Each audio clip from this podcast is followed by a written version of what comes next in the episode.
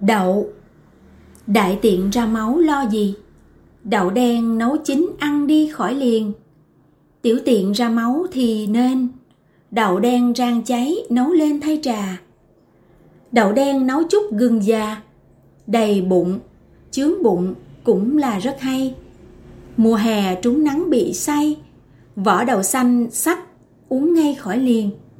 Ngộ độc sắn cũng chớ quên, đậu xanh cả vỏ, nấu lên rồi dùng. Những người tê phù nặng chân, đầu đỏ cá chép nửa cân đem hầm.